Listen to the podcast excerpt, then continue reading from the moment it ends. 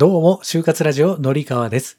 書道をしたり、プーさんのモノマネをしたり、ビジネスマインドを漢字で例えた情報発信をしたりしています。さて、今日のお話なんですけれども、健康的な生活こそが仕事の生産性に影響しますよと、そんなお話です。この配信を最後まで聞いていただくと、自然とあなたに元気がみなぎってきて、日々の活動や仕事のパフォーマンスが上がります。どうぞ最後まで聞いてください。それでは本編をどうぞ。はい、それでは早速本題に入っていきましょう。今日紹介する漢字は、太陽の陽という字です。先日こんなツイートをしました。気をつけて。不健康は仕事のパフォーマンスに影響します。見た目の顔色や体型だけではなく、体感や心といった内面が整って初めて最高の状態を作り出すことができるようになります。太陽の陽という漢字と、体の中の小腸大腸の腸という字はとてもよく似ている漢字。まさに体を内臓から整えれば自然と元気がみなぎってきて明るく振る舞えるようになりますね。さあ、今年はですね、冬の寒さ結構厳しいですよね。今年は本当ね、特に寒いなというふうに感じます。まあ、風邪をひくとかもね、そうなんですが、これからの時期、O157 とかね、ノロウイルスみたいな、いわゆるね、あの、内臓系に影響するような、そんなね、感染症にも気をつけていきたいですよね。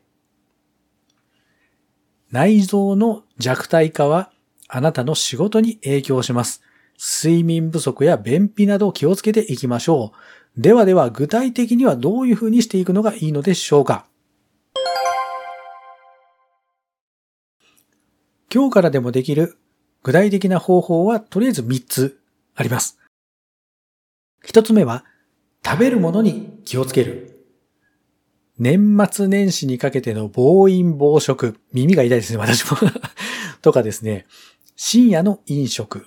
ね、お酒の飲みすぎとか、あとね、えーハンバーガーなどに始まるジャンクフードばかり食べない。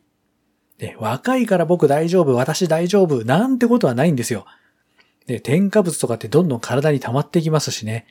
で、肥満になれば、着るものとか変えないといけないじゃないですか。それってやっぱりね、精神にも影響するんですね。俺また太ったなとか、私また太っちゃった。ね着るもの買わないと、みたいなのってね、経済的にも非効率ですよね。二つ目は、睡眠。ね、睡眠は本当ね、大事ですね。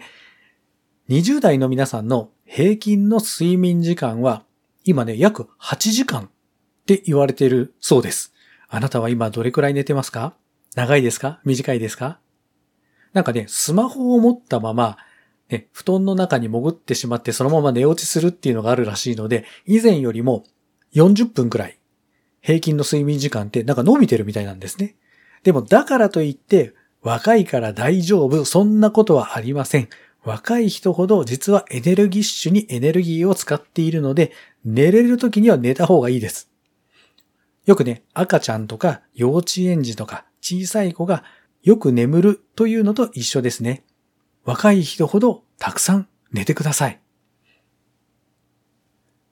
そして三つ目は、水分。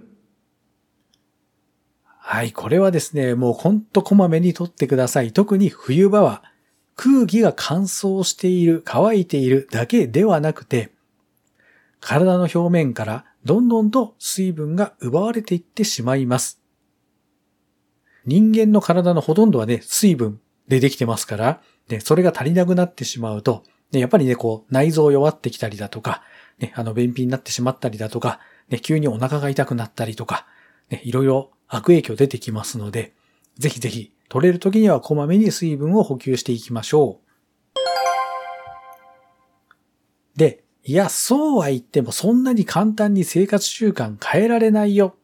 という方は、今日ご紹介した3つの中のどれか1つだけでもいいので、ぜひ取り入れてください。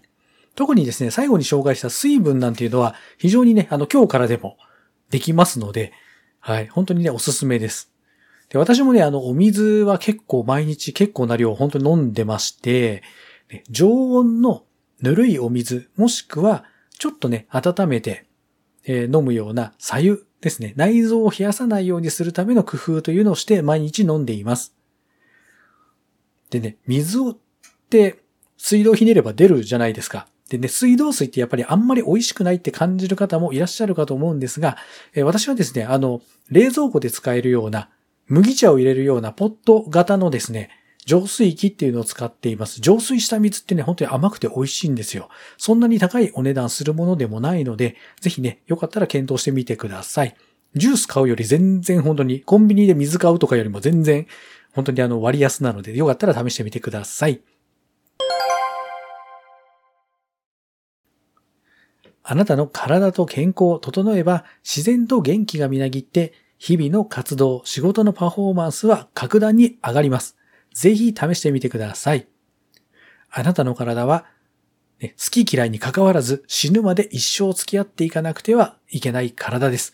大事にしていきましょう。今日も最後まで聞いてくださってありがとうございました。概要欄も見てくださいね。ではまた。